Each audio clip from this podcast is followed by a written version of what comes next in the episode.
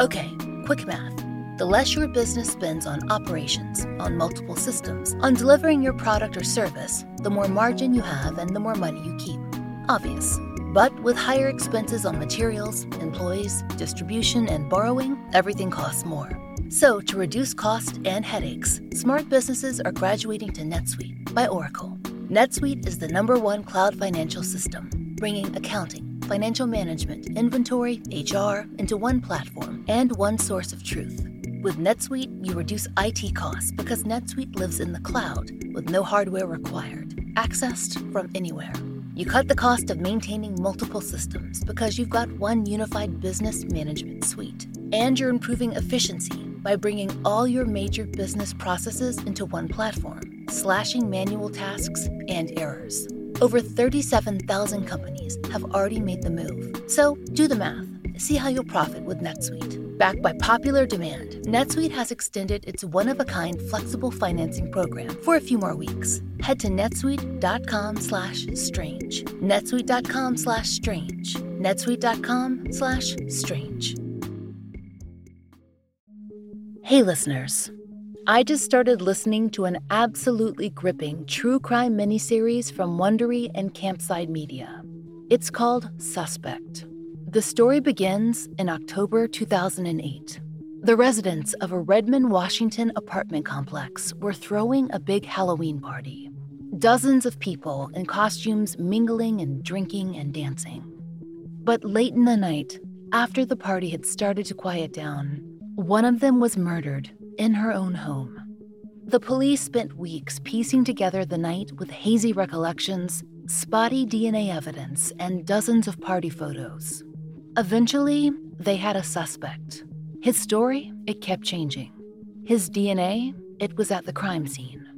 When he finally came in for questioning, the detectives felt like they were a breath away from a confession. But that didn't happen.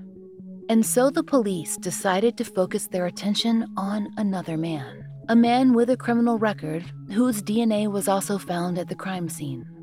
He was also the only black male guest at the party.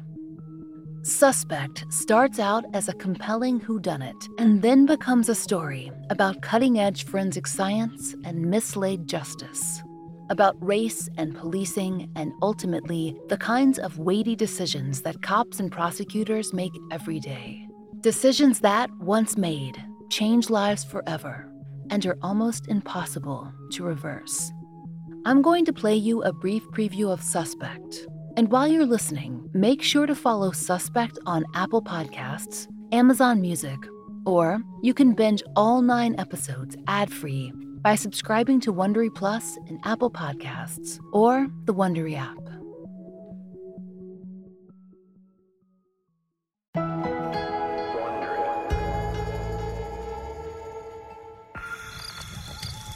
Campside Media. At the time of the Halloween party in 2008, Jay was in his 30s, a successful programmer. He lived in the Seattle area, but he kept in touch with a lot of friends back home, including Dr. Jinaga, whose daughter had moved down the road from Jay to an apartment complex in Redmond. Very beautiful girl and uh, very brainy, and above all, she's very caring. I noticed that you speak about her in the present tense. Yes. Yeah. Three days after the costume party at the Valley View, Jay woke up, walked downstairs, checked his phone. He saw a bunch of missed calls from Arpana's dad. He called Dr. Jinaga back immediately, and he could hear his friend was in a bad place. There was no sign of Arpana. She wasn't answering her phone. Her friends, Shri and Lalitha, couldn't get in touch with her either. Jay hung up and tried Arpana himself. Nothing. I called him back and saying that it's going to voicemail, and uh, what do you want me to do? Um, and he said, "Can you go and check on her?" Jay had been to Arpana's place once before, but all he remembered was that you had to walk up a set of stairs to the top floor. To be honest, I don't even know the unit number. So that's why I took the steps. Then I was knocking on the wrong door. I knocked for almost like 30, 40 seconds. No one was there. Then I waited. Then again knocked. No one was replied. That's where I saw the gentleman. I don't even know who he is.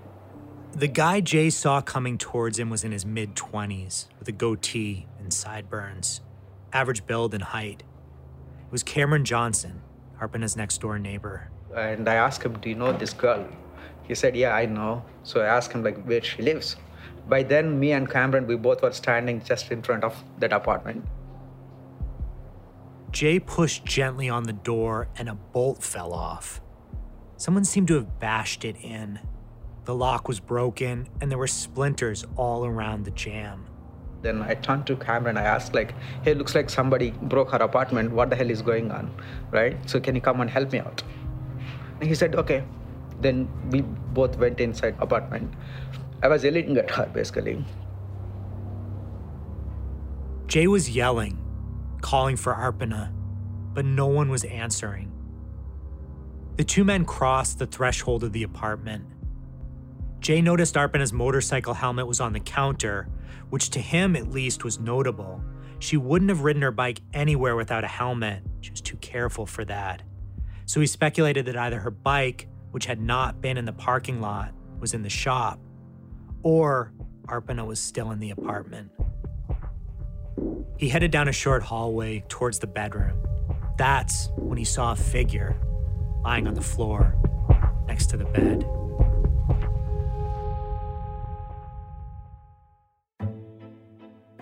I've spent the past two years talking to everyone involved in the investigation into the murder of Arpana Jinaga the cops. Is somebody lying to conceal something that they didn't want to tell us? The lawyers. We get the police's version of events, and then we usually get their criminal history. But if those were the only facts, everyone would be guilty. And the man ultimately charged with her murder. They say things to scare you and be like, you need to just take this deal, or we're going to give you a 100 years. It's bully tactics, man. Follow Suspect on Apple Podcasts, Amazon Music, or you can binge all nine episodes ad free by subscribing to Wondery Plus in Apple Podcasts or the Wondery app.